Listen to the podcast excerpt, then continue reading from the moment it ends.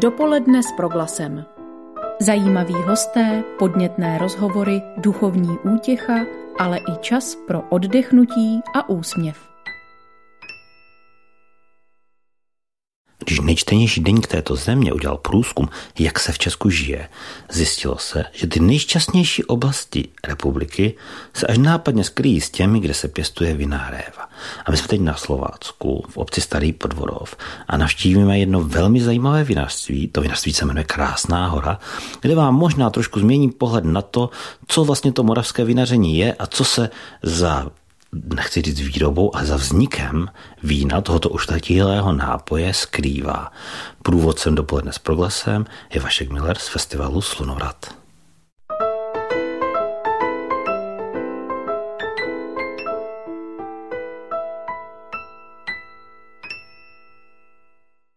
Takže my teď sedíme na lavičce před vínařstvím nebo za vínařstvím, respektive pod takovým krásným ořechem.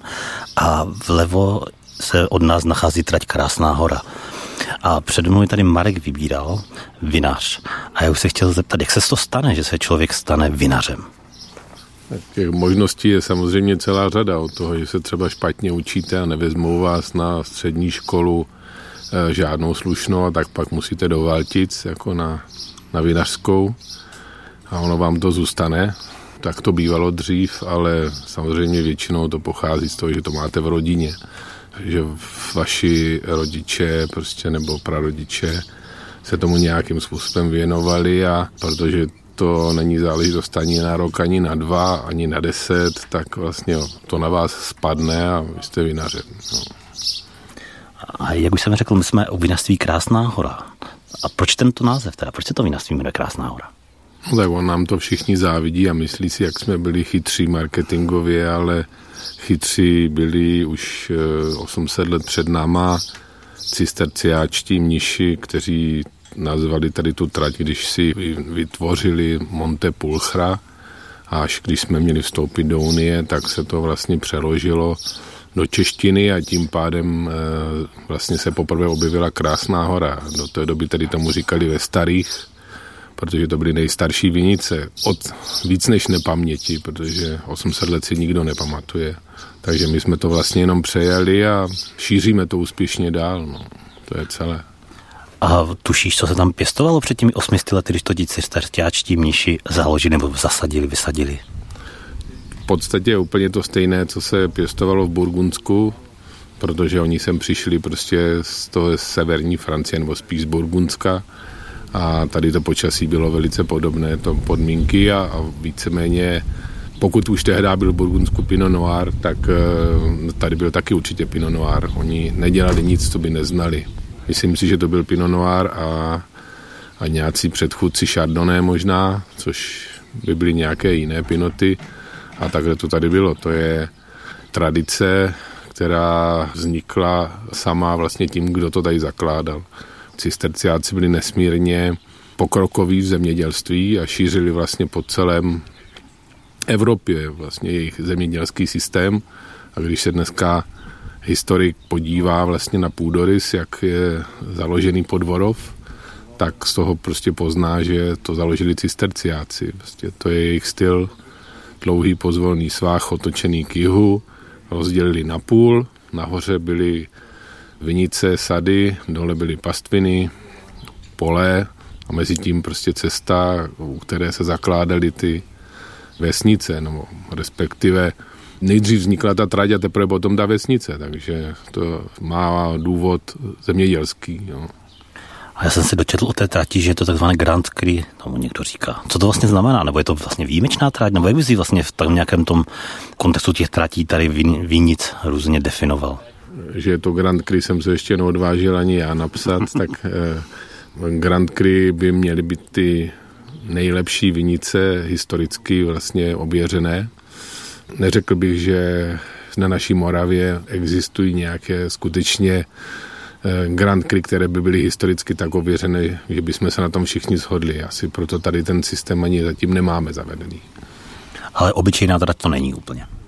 Oni si vlastně vybírali mezi Velehradem a Přítlukama si mohli vybrat měli deset vesnic a z toho ve dvou vlastně tady úplně na jihu založili ty trati u nás a v Přítlukách, takže když to děláš po celé Evropě, je vás prostě tisíce, jo, tak jako už o tom něco víš, jo, tak jako do dneška to funguje, to, co se oni vymysleli, protože my, když máme ranní mrazíky, tak eh, my je nemáme, protože oni stečou dolů, tam na ty luky, kde to ničemu nevadí.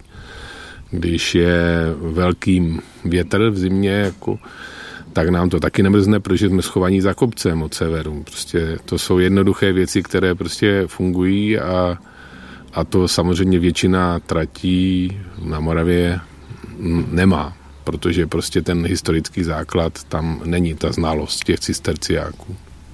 A já musím říct, že tady je opravdu mimořádně krásně navíc, ale my už musíme dovnitř, protože za námi se chystají nastartovat traktor.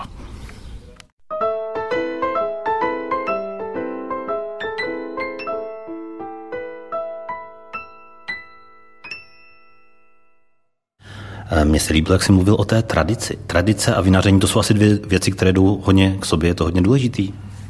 Ono to ani jinak nejde, protože my máme tu mrkvičku, kterou si tady celý rok pěstujeme a jednou za rok s ní uděláme tu polévečku a tu pak celý rok tady pijeme a prodáváme a než ten vinohrad e, naroste, tak je 3-5 let a dobrá vinice je tak po nějakých 10, 20, 30 letech nádherné, jsou po 50 a víc ta tradice vznikne ani nechceš, jo, prostě, protože když něco děláš 50 let, tak prostě ty cisterciáci to tady dělali, vlastně založili 800 let zpátky a, a od té doby ta vesnice xkrát zanikla, nebo byla málo obydlená, nebo vůbec, ale ty vinice nikdy, protože prostě to bylo tak hodnotné, že sem jezdili i z Ratiškovic, kde to je dneska 20 minut autem, tehdy to bylo tak dvě hodiny koň, nejmíň tak to prostě tu tradici vytvoří si samo a to víno to prochází v podstatě tou Moravou vlastně jako pořád, jo, prostě jako stovky roků. Nejdřív to mělo ty hygienické důvody, aby ty lidi nepoumírali v těch městech a aby, že ti chudí umírali, že, protože pili vodu a ta byla kontaminovaná. Ty bohatší to už ředili tím vínem a tak umírali později a ty nejbohatší by měli hezký život, protože pili jenom víno a, a umírali nejpozději. Jo. Takže to mělo technické důvody, proč když se městům udělovalo to právo města, tak zároveň byla povinnost v tom středověku sadit vinice okolo města, aby měli zabezpečený nějaký zdroj prostě nekontaminovaných nápojů. Jo. Akorát my to dneska máme úplně naopak. My máme ultrazdravou vodu a to víno máme spíš jako pro radost a, a hlavně pro radost. No, jako, že to. A někdy dokonce i některé jsou i škodlivé, že to, co víme, co se dá koupit v některých obchodech. A vlastně to víno do dneška ovlivňuje ten chod té vesnice. Vlastně nevím, jestli nějaká plodina nebo něco ovlivňuje tak moc chod nebo život toho místa, kde vlastně vzniká. To ani to uhlí v Ostravě mi přijde, že tak neovlivňuje to svoje okolí. Že? Na Moravě se, nebo na té vinorodé Moravě jsou spojeny s, s vínem svátky, architektura, já nevím, různé slavnosti a podobně. Jak vlastně tohle vnímáš v tom celém kontextu to vinařství, tady vaše vinařství? Je to součástí té obce, nebo vy jste tady spojili takovou moderní architekturu, tady totiž do tohle prostoru? Ty vinohrady už tím, že tu krajinu nějakým způsobem vytváří, a dneska se dá říct, že je to skoro ta nejpokrokovější možnost, jak s tou krajinou zacházet, protože my máme tu trvalou kulturu, která vlastně nám umožňuje, aby jsme tam měli třeba trávu, máme tam byliny, máme tam v blízkosti sady, máme tam spoustu věcí. To je jedna, jeden směr, jako v jakým ovlivňuje vlastně tu krajinu, ten vinohrad.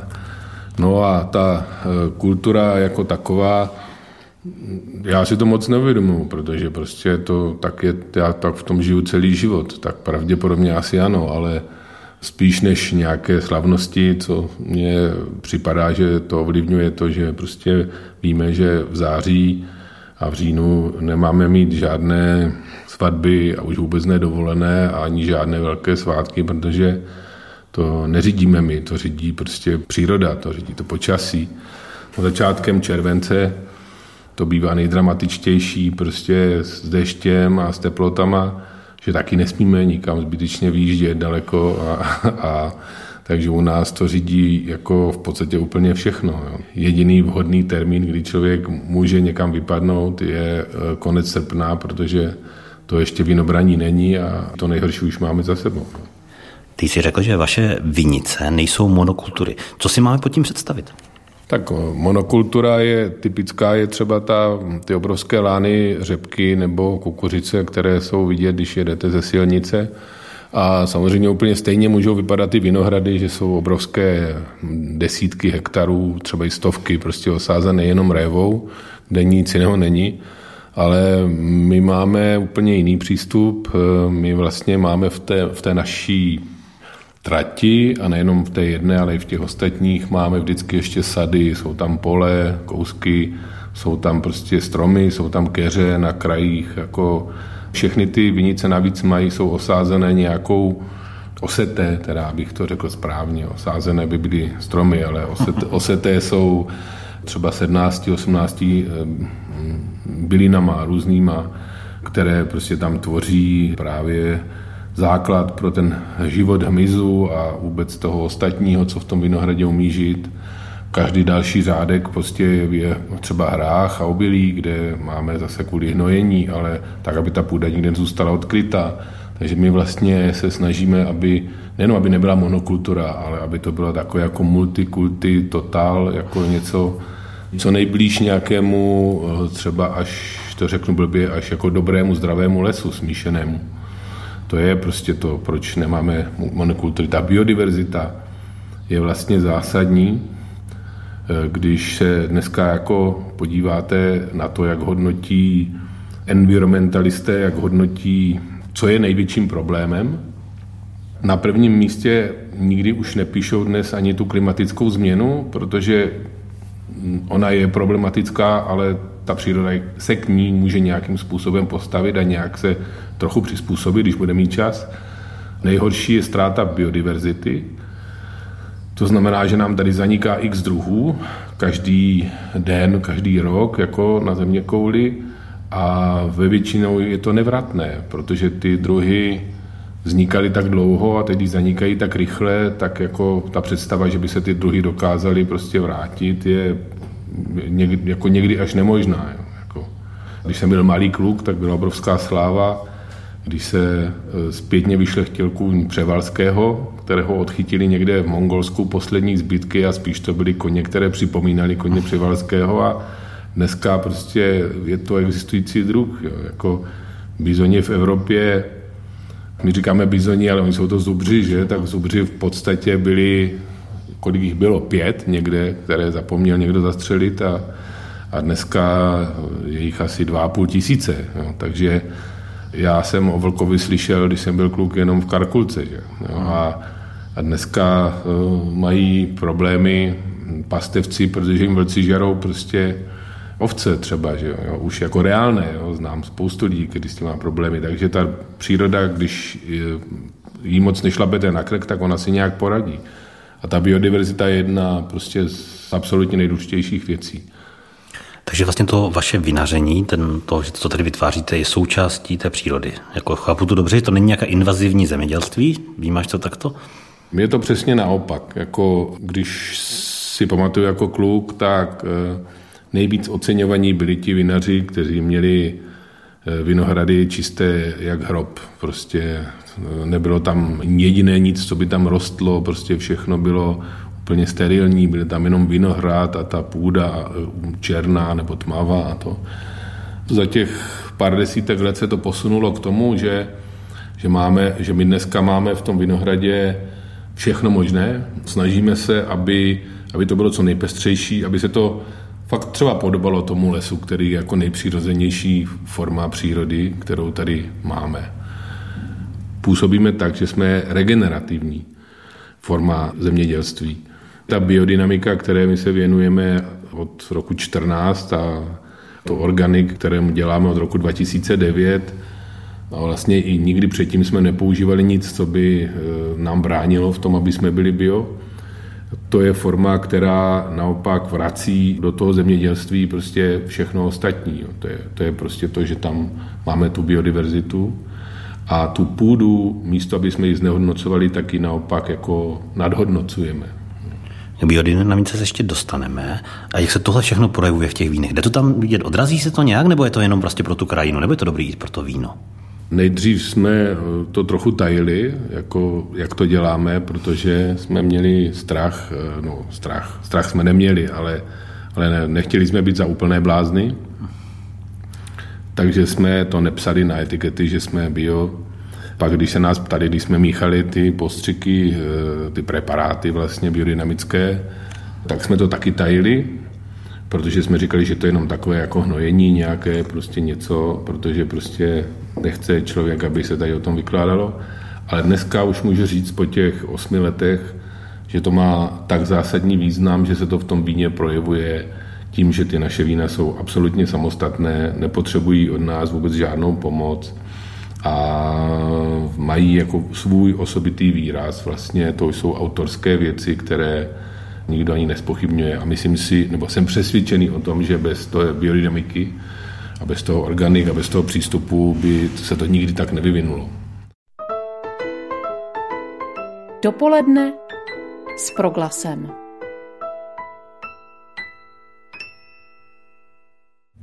A jaký je teda rozdíl mezi tím běžným vínem, řekněme, to by to připomíná takový ten běžný prací prostředek, že jak byl jako v těch reklamách. Takže běžným vínem a tím vínem biodynamickým. Hlavní zásadní rozdíl je v tom, jako z čeho to člověk dělá, protože to znamená, biodynamické víno jako prostě musí být z biodynamických hroznů. Čím lepší máte tu mrkvičku, tím uvaříte lepší polivčičku. Že jo? To je, je jasné, takže vy potřebujete špičkové hrozny, které musíte udělat eh, špičkovým způsobem. Reálně to není tak, jako že by my jsme dělali biodynamiku proto, aby jsme zachránili svět, ale protože chceme lepší vinohrady a když máme lepší vinohrady, tak máme lepší hrozny a když máme lepší hrozny, tak máme i lepší víno. Jo. To ani není násobilka, to je ještě něco jednoduššího. Jo. Takže my začínáme tím, že se hodně pečujeme o vinohrady, nejlíp, jak to umíme, pak jako pozbíráme ty hrozny, no a pak už se do toho moc nemontujeme. No a to znamená, že vlastně nepoužíváme žádné eh, aditiva, jak se dávají do něčeho možného. Prostě vlastně jediné, co používáme, tak je, eh, tak je jako síra, která je ve velmi, velmi malé míře. Když to budu ilustrovat, tak normální eh, standardní technické vína se pohybují 100 až 200 mg na, na litr. A síry. Síry, pak je eh, ty organické vína, které mají většinou limit jako do 100 mg. No a u nás vlastně dneska veškeré vína se pohybují mezi 30 a 50 mg a z toho 20 mg se tam vytvoří to víno přirozeně při kvašení samo. Takže my jsme v tomto směru hm, úplně v pohodě. Ani tak musím říct, že to nebyl jako náš záměr, že bychom nějak jako chtěli dělat dramatický víno bez síry, ale zjistili jsme, že když tu síru postupně omezujeme, protože ty hrozny a ta šťáva na to má, tak vlastně se to do toho projeví perfektním způsobem, že ji pak nepotřebujeme. Takže my jsme se bavili vlastně o vinicích celou dobu, teď už to bylo zase, už se přecházelo do, té vlastní, do toho vlastního vzniku. A já znám takové ty teorie, že někdo říká, víno vzniká na vinici a někdo zase víno vzniká ve sklepě. Jak to teda je, nebo jak ty to vidíš?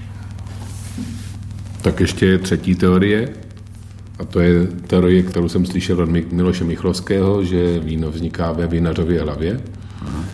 A Miloš Michlovský je tady prostě letitý guru a víceméně já jsem to trochu smál, když jsem to poprvé slyšel, říkám, Miloš, zase musí mít něco extra.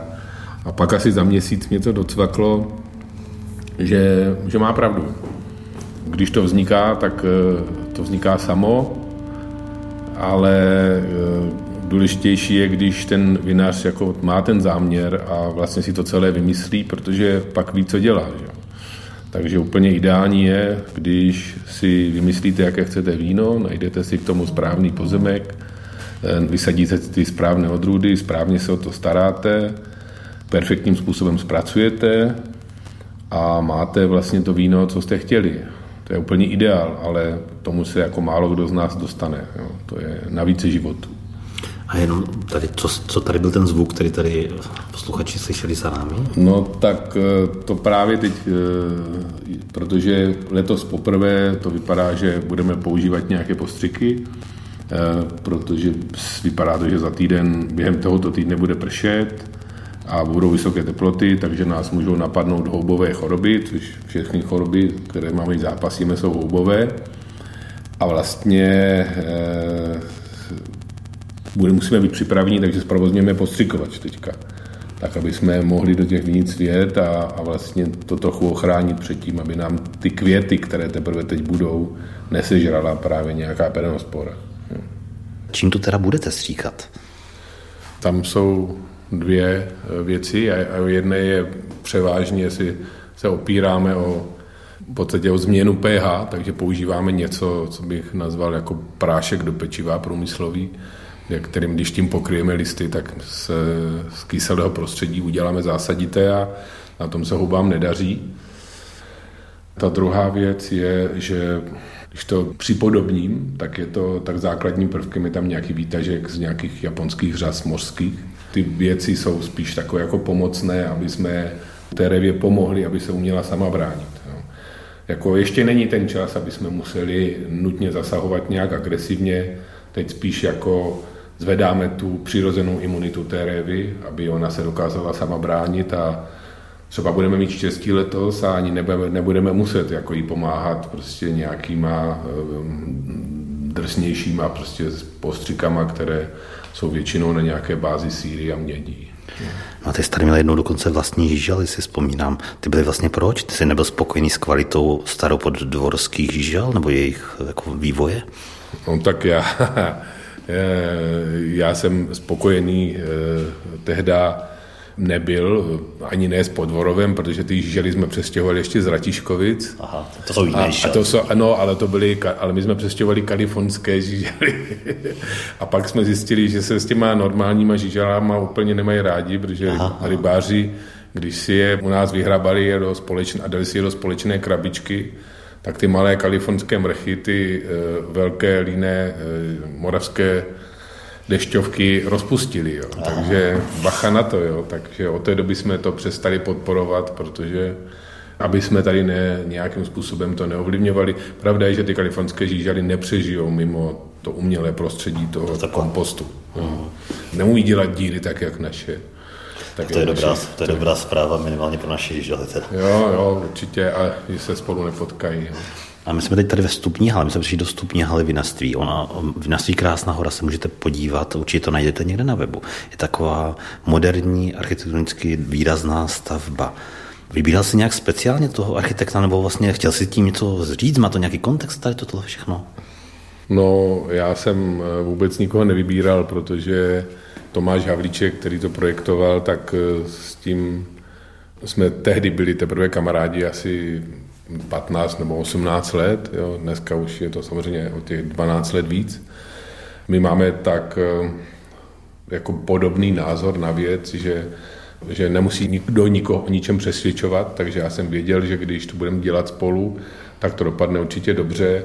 A naopak máme takový zvláštní jako způsob, že já ho trochu provokuju k nějakým takovým jako větším extravagancím a on potom se prostě jako odváží a začne to dělat jako úplně jako super. Jo, že včera se nám zrovna stalo, že jsme tady řešili nějaký planíkový plot, jako bych řekl, a tak jsme začali řešit, jaký má být ten plot a jaký má být tohle a, to, a skončilo to tím, že na plaňkovém plotu jsme začali dělat eh, barevný čárkový kód, jo, čtyřbarevný. Jo. Takže pravděpodobně, až sem pojedete na podzim, tak ze zadu vinařství uvidíte, že máme vlastně takové bednění z barevného čárkového kódu. To mě baví prostě, protože kromě toho, že to splní tu funkci, že to není nějak moc drahé, tak je to vždycky pěkné a vždycky tam je nějaký nápad navíc. Tomáš je ten, kdo je úplný super genius, který to dokáže namalovat a udržet to v těch mezích. Jako. Vždycky, když mě na to reaguje, takovým způsobem, že mlčí, tak jako vidím, že už jsem jako že už jsem trochu přestřelil, že už jsme jako zbytečně daleko, tak ho do toho nenutím. A on se do ničeho nenechá nutit. No, ono vinařství má tady svoji rozhlednu, svoji naučnou stezku má kolem toho a vím, že nahoře je i vlastně zastávka, autobusová zastávka, takových jako futuristická, můžu nazvat futuristická. Jak došlo k tomu, že máte svoji vlastní autobusovou zastávku teda? Zastávka není naše, ale my jsme ji zbudovali vlastně pro všechny tady naše sousedy z čekačky, protože tady i na tom našem konci v Podvorově se říká jako čekačka. Nevím, jestli je to proto, že tady máme solo zastávku a, a tam bývala taková klasická příšerná plechová bouda, která byla úplně u silnice. A to, že byla ošklivá, to prostě mi člověk nějak vydržel, ale vlastně přes ní nešlo vidět, jestli tam auto přijíždí nebo nepřijíždí. Uh-huh. A šlo to tak daleko, že v té době, když jsme to o tom začali jako přemýšlet, eh, jak, jak to vyřešit, tak tady prostě vysedali holky z autobusu a jednu nebo dokonce dvě najednou srazilo auto protijedoucí, protože prostě to bylo absolutně nepřehledné a na špatném místě.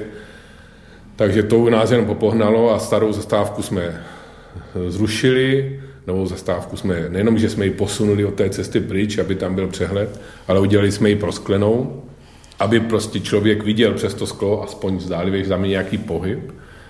No a protože samozřejmě my nic neděláme jenom tak, tak jako tak kromě toho, že je prosklená, tak ještě je prosklená barevně. Takže je to taková kuriozita, speciálně v zimě, když člověk jede a teď je tady sníh nebo, mlha, která tady bývá, teď najednou pác prostě taková jako barevná prosklená pixla uprostřed ničeho, protože okolo nejsou žádné domy, tak mývám z toho radost vždycky, když to, se mi to v zimě, jako když se mi to v zimě podaří a prostě uvidím to v nějakém dobrém světle. A než dostaneme do provozu, tak tady se koukáme zatím ještě na vína, hotové produkty a ty etikety jsou různé. A jedna z nich je, nebo několik z nich je vlastně z etikety jsou dílem našeho zpřátelného výtvarníka Jaromíra 99, nějak Jaromíra Švejíka. Se přiznám, že já mám v tom trošičku prsty, protože jsem ho kdysi tady na vinařství přivedl.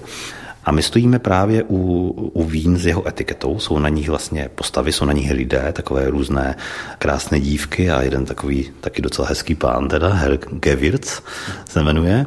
Marku, kde všude se tito lidé na těch vínech podívali, nebo kde všude je mají rádi, kam se do, podívali se do světa? No tak oni, my jsme je poprvé vyvezli v roce 2020 v lednu do Montpellier na největší bioveletrh vín organických nebo biodynamických kde vlastně jsme tam měli takový malý stáneček, protože tam všichni mají stejný, to je taková jako úzus, že máš jeden stolek, máš šest vín, to je maximum a nesmíš tam mít vůbec nic. Takže je jedno, jestli jsi malý nebo velký, prostě. A my jsme přivezli tam tehda Blanku, Ruby a toho jediného chlapa, kterého máme, to Her Gevirce, pana kořenitého a Prakticky jsme je tam takhle postavili na ten stůl a vedle toho jsme dali tři naše jiné nejlepší vína. Jeden sekt, jedno Chardonnay, Barrel Selection a Pinot Noir. A chodili ty obchodníci, protože to je jenom pro obchodníky a profesionály a, a novináře. A tak si to jako přechutnali a řekli, máte vynikající Chardonnay, máte vynikající Pinot Noir, skvělý sekt, pak říkají, no a tady tohodle, tady tu blanku, to bílé, to si vezmeme dvě palety a tohle si vezmeme eh, toho červeného, tu ruby, tu sestru, toho si vezmeme tři palety. A my jsme ani netušili, že to je její sestra, ale už nám to tak někdo trochu vnutil. A tady toho chlapíka, to bychom si taky ještě vzali pak jako půl palety třeba, jako a my to zkoušíme. A takhle oni vlastně vycestovali s náma, už jsme je tehdy nalepili na kufr, aby se mohli dívat, jako, ve, uh-huh. jako jak jsme jeli po letišti. A od té doby je to tak, jako že, že tyhle ty vína vlastně dneska dělají většinu naší produkce. Vyváží se prostě do 20, 22 zemí světa dnes. 80% toho, co vyrobíme, jede, jede do světa. A když si to samozřejmě začalo tady dávno polském a slovenském, ale pak velký zlom bylo Dánsko, a potom teda asi největší bylo, eh, největší bylo Norsko. Všechny naše faces, jak my jim říkáme, kterých už je dnes šest, tak prostě jsou na norském trhu. a dokonce některé z nich, jako ta předposlední Ana, tak ta má na pozadí norské fjordy a, a nějaké takové norské pohoří, jo, jakože to. No ale jinak samozřejmě to jede od, když to vezmu od východu, tak je to, já nevím co, Japonsko, Jižní Korea, Tajvan.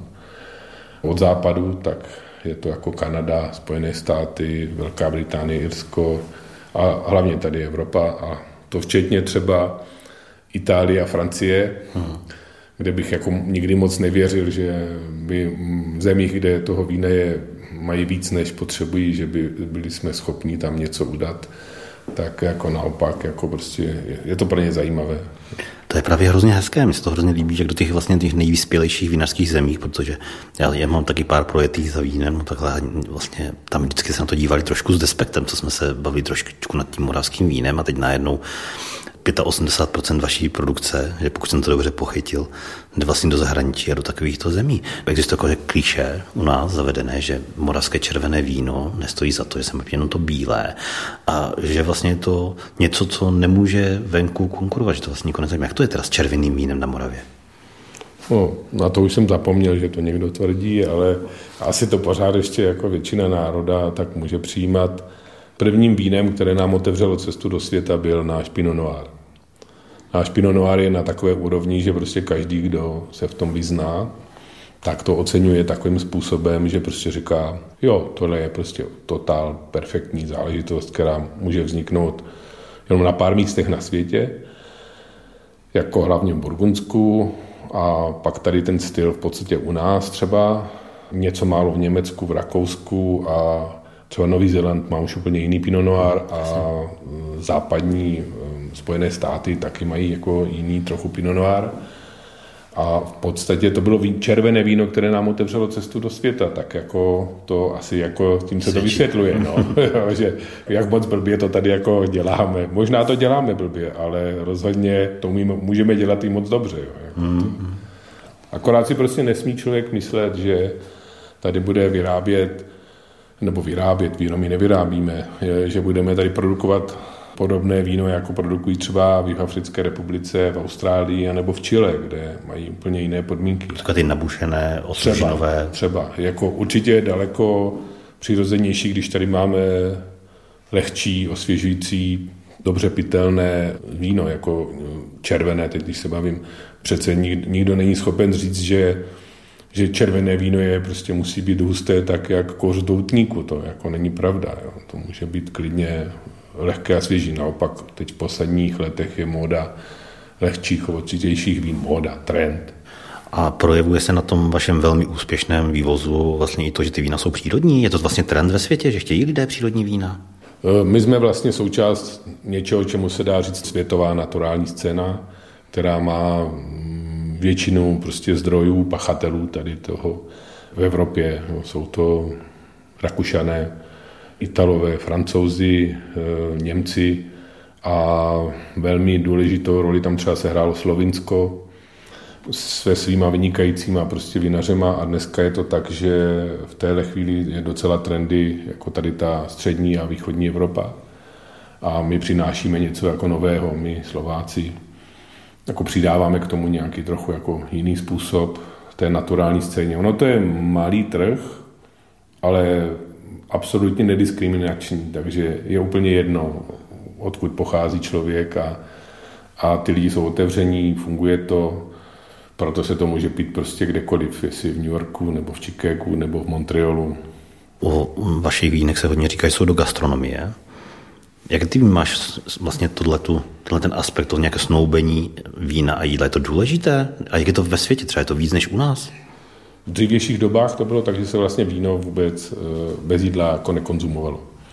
Podle mě je to do dneška tak správné. My máme trošku u nás tu tendenci pít víno víc k televizi jo, nebo ke kamarádům než, eh, než k tomu jídlu, ale správnější by to bylo s tím, s tím jídlem. Ale dneska už to není až tak jako úplně jako nutné, protože celá řada těch eh, wine barů to jídlo neřeší jo, a řeší jenom to víno. Ale řekl bych stejně, že já odhaduji, že 80% vína, co vyvezeme, tak se prodá právě v, v gastronomii. Prostě v restauracích. V restauracích, no. Jako víme pozitivně, že Jedny z nejznámějších a nejúspěšnějších restaurací v Londýně jsou restaurace Otolengyho a ve všech jeho restauracích, které má v Londýně, se nalévá naše víno a celá řada lidí eh, se k nám přijela podívat právě kvůli tomu, že prostě to, prostě s tím vínem potkali u Tolengyho a, a nechápali, proč u Otolengy má víno někde tady z takové vesničky. Ilustruju, že jako kde se to nachází, kam 100 kilometrů na sever od Vídně. to, že to, to Vídeň ví, ví každý. Jo. jo. Jo, aby prostě bytečně jsem ty lidi nemátal. Hodně lidí se k nám zpětně přes svět dostalo k nám do vinařství. Dostali jste se přes svět do Podvorova? Ano, jo, jo. To je krásné. Dopoledne s proglasem.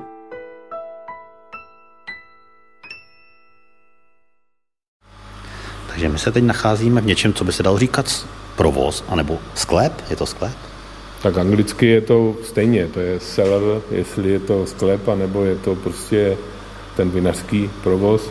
Ne, že bychom neměli sklep, sklepu máme několik, ale v žádném nemáme víno, eh, nebo že bychom to víno přímo připravovali, chystali, protože to ta hygiena úplně tam není ideální, takže my jsme si zrovna postavili halu a dobře jsme udělali, protože teďka tady ty čtyři úrovně barikových sudů, které máme nad sebou, bychom v tom sklepě určitě nedokázali dostat. No. Ty jsi říkal barik. Barik není doporučené jméno pro vinařského psa teda, jako, no? No, dneska jsou ti psi spíš domácí mazlíčci, takže tam to asi jako těžko bude někdo říkat mazlíčkovi bariku, jo? to je takové jako trochu, to, to jsou spíš lolinky. To mě inspirovalo k tomu, že až budu mít psa, tak ho mu dám jméno Barik. Jo. Tak děkuji, že jsem ti takhle mohl. ale ne, jinak samozřejmě to jsou francouzské dubové sudy. Mají originálně 228 litrů, nebo 225 podle toho, jestli se dělají pro Bordeaux nebo pro Burgundsko. Ale dneska už je to tak, jako že už se používají 300 litrové, 400 litrové, 500 litrové, v podobném stylu a samozřejmě i mnohem větší, 500 litrů, 1000 litrů a tak. Dneska tady máme asi 90 sudů a těch 90 sudů vlastně v tom děláme všechno červené víno, Aha. plus ještě asi polovinu bílého. Ty sudy se skutečně vyrábějí ve Francii, nebo jak to je vlastně si francouzské sudy? Naše sudy se skutečně vyrábí ve Francii, dokonce se vyrábí v Burgundsku. Ale to dřevo už samozřejmě dneska není jenom jako z těch francouzských oblastí, tak jak bylo dřív, že tam se toho vytěžilo tolik, že už to nemělo tu kvalitu, tak je vlastně shromažďované podle úrovně kvality z celé Evropy. U nás jsme byli zvyklí na to, že jsou prostě takové ty vína, jako je muškát a zase další je tramín, ale vy děláte i kivé. V sudech jsou pořád ještě odrůdová vína, protože ty kivé vlastně vznikají až tím, že ty odrůdová vína smícháme dohromady my děláme kivé proto, aby jsme dokázali udělat to víno ještě lepší, než nám ho ten rok zrovna příroda nadělila. Dneska ty nejlepší vína uh, si lidi uh, dělají si z nich špičkové kivé a tím se vlastně ukazují, jaký jsou tvůrčí vinaři. Hmm. A Marko, ty jsi jmenoval spoustu odrůd. Ty jsi jmenoval Sauvignon, Pinot Noir, Merlot, Chardonnay, ale nemenoval si, já se třeba jmenuji Miller a nemenoval si Millera. Jo? A takže vlastně podle čeho vybíráš, mám se cítit uražený nějak? No, asi jo, jako prostě Miller bychom ještě brali, ale ten Turgau, ten nám vadil. Jo. Vyřadili jsme ze sortimentu Turgau. Jo. Millera bychom vzali. No, a tak to. No a tak podle čeho vybíráte odrůdy, které vlastně opravdu zpracováváte, které pro vás stojí za to se s nimi takhle jako zabývat? Proč tam není třeba ten Miller? No, vím, že neděláte třeba modrý Portugal. Těch důvodů je několik. Jako základní důvod je takový, že když si tak nějak historicky uvědomím, že ty cisterciáci tady těch 800 let zpátky sadili pravděpodobně tady ty francouzské odrůdy ze severu. Všechno tady nastavovali tady na to, takže my v tom nějakým způsobem pokračujeme, protože si myslíme, že, že my nechceme dělat něco úplně super převratného. Uh-huh. My chceme v podstatě se posunovat někam v nějaké maximální dokonalosti. Jakmile se k tomu člověk přiblíží, tak pak mu to dovolí takový osobní autorský přístup, že si člověk může dělat už trochu víc, co chce, takže de facto od roku 15, kdy jsme poprvé dokázali udělat ty barrel selection, což jsou čítankové věci, jako ve smyslu světového vinařství, tak od té doby prostě už se cítíme tak svobodní, že si můžeme dělat třeba tady ty blanky, lablanky a, a třeba trochu. a trochu jako jo, protože to už je za nás, to už zase nedělá nikdo jiný. Mm-hmm. Proto pracujeme se stejnýma odrůdama, protože my jim rozumíme. Když budu pořád začínat něco nového, tak se to vlastně jako nikdy nebudu umět do, úplně dobře. No. A ty odrůdy tady patří. Je to zase jsme u té tradice, Samozřejmě, zase jsme jo, u toho vlastně, jo. u nějaké toho základu. Ano, ano. Jako jedna věc, že to sem patří a druhá věc je, že prostě čím díl s tím člověk dělá, tím líp to umí.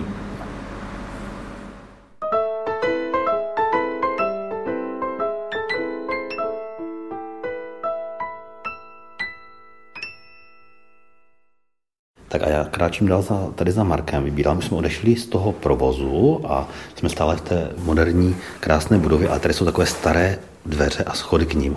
Kam to jdeme? No, tak jdeme do té nejstarší části vinařství, kde je ten původní sklep, nad kterým my jsme to vinařství postavili. Ta zadní část, ta byla postavená za války, ve 42-43, to tady vidíme na dveřích.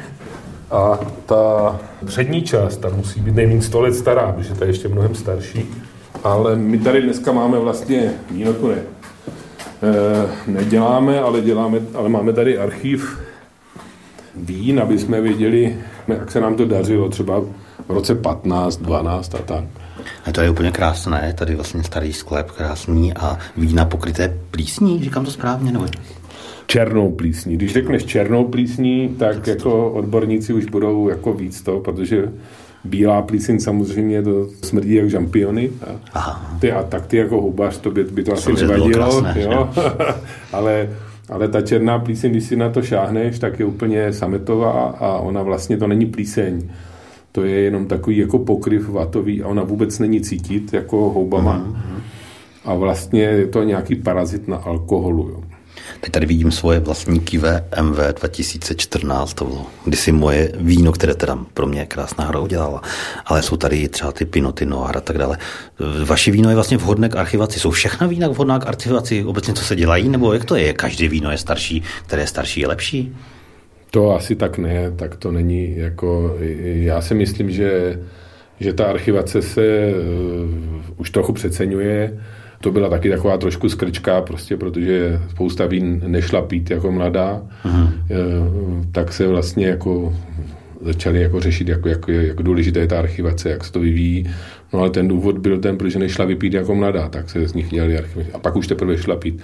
Dneska, když vlastně fungujeme bez, třeba bez té síry nebo Aha. s minimem síry, tak ty vína dozrávají daleko rychlejš, daleko přirozenějš, daleko přímějš a nemusíme, nemusíme si vynucovat žádnou archivaci. Nemusíme čekat dva, tři roky nebo pět let, prostě až to víno je jako optimální.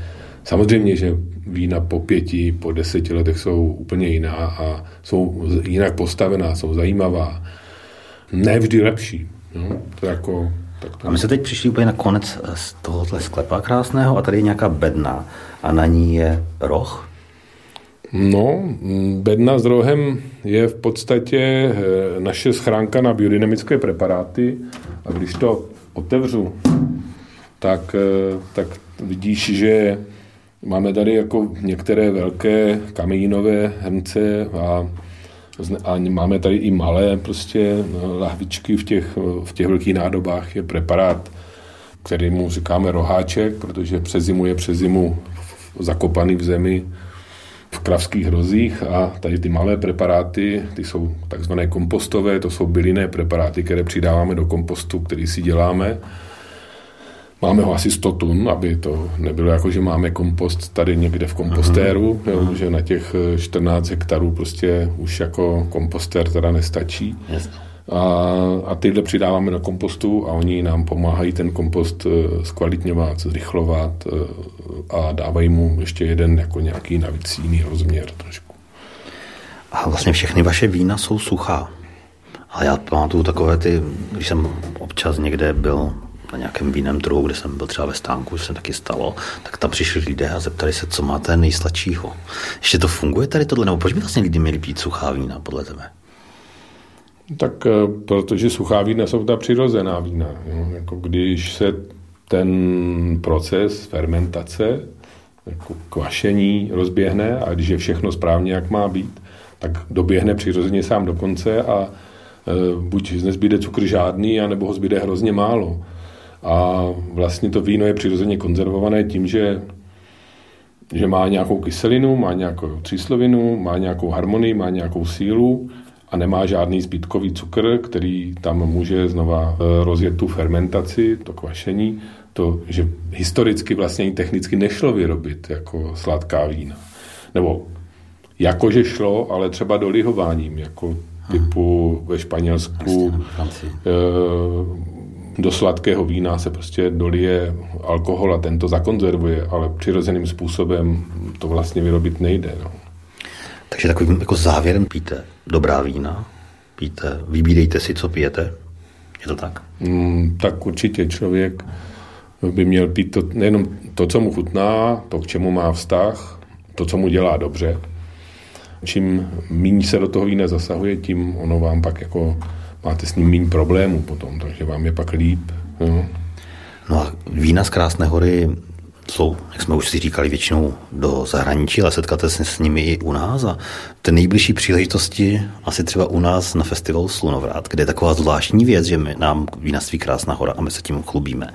On je s náma za prvé úplně od začátku teda, u toho festivalu, a za druhé, že nám dělají kivé. Máme vlastní, dvě vlastní kivé na Slunovratu a ještě taková krásná věc je, že Tady přímo Marek vybíral je na stánku, což se asi běžně nestává, že Marku, aby si byl na stánku. Ale máš, máš s tím spojenou nějakou, co si vybaví vlastně, když si vzpomeneš stánek na festivalu Slunovrat? Hmm, tak já už jsem tam odstál tolik dnů a večerů, že, že se mě to úplně jako míchá, ale spíš bych řekl, že jsou eh, jenom eh, čtyři místa eh, za rok, kam já jezdím, protože jako chci a ne protože musím. No, jakože tady na to, na, to, na to vinařské téma, téma začíná to v lednu v táboře, hmm. pak uh, posledního dubna v Košicích. Hmm. No. Mezi tím ještě je Magre uh, u Lagedereru v severní Itálii. Na konci června to končí slunovratem, kde si odstojím ty dva dny a zdravím se s, s spíš už stovkama lidí. Jo. Jsi součástí. A, eh, a je to jako hrozně jako, jako příjemné, eh, že, že ty lidi to prostě berou, že, že, že prostě chcou pít dobré vína, i když je to prostě jako nějaký hudební festival, kde, kde to je velmi netypické pravděpodobně, tady tato věc. Takže, a potkávám tam samozřejmě lidi takové jako celebritího typu. Ano, to můžeme potvrdit. a, a spousta z, z nich jako jsou, jsou přátelé. Jo, jako, že... Teď vlastně můžeme to uzavřít v podstatě takovým zvoláním, které měl v podstatě na našem festivalu Václav Marhou, který se nás ptal, co jsme to vlastně pili, tak mu říkám vinařství Krásná hora, on to nazval, to, to bylo nebe v puse. Takže Václav Marhou doporučuje, my doporučujeme, těšíme se vlastně poslední černový víkend na festival Sonat a Marku, můžeme to začít, zakončit jinak než na zdraví. Tak ještě bychom si mohli ťuknout, já si nerad ťukám, ale zrovna nemáme žádné sklinčky po ruce. Tak si posluchači musí ťuknout za nás. Ťukněte si za nás. Dopoledne s proglasem. Každý všední den mezi devátou a desátou na proglasu.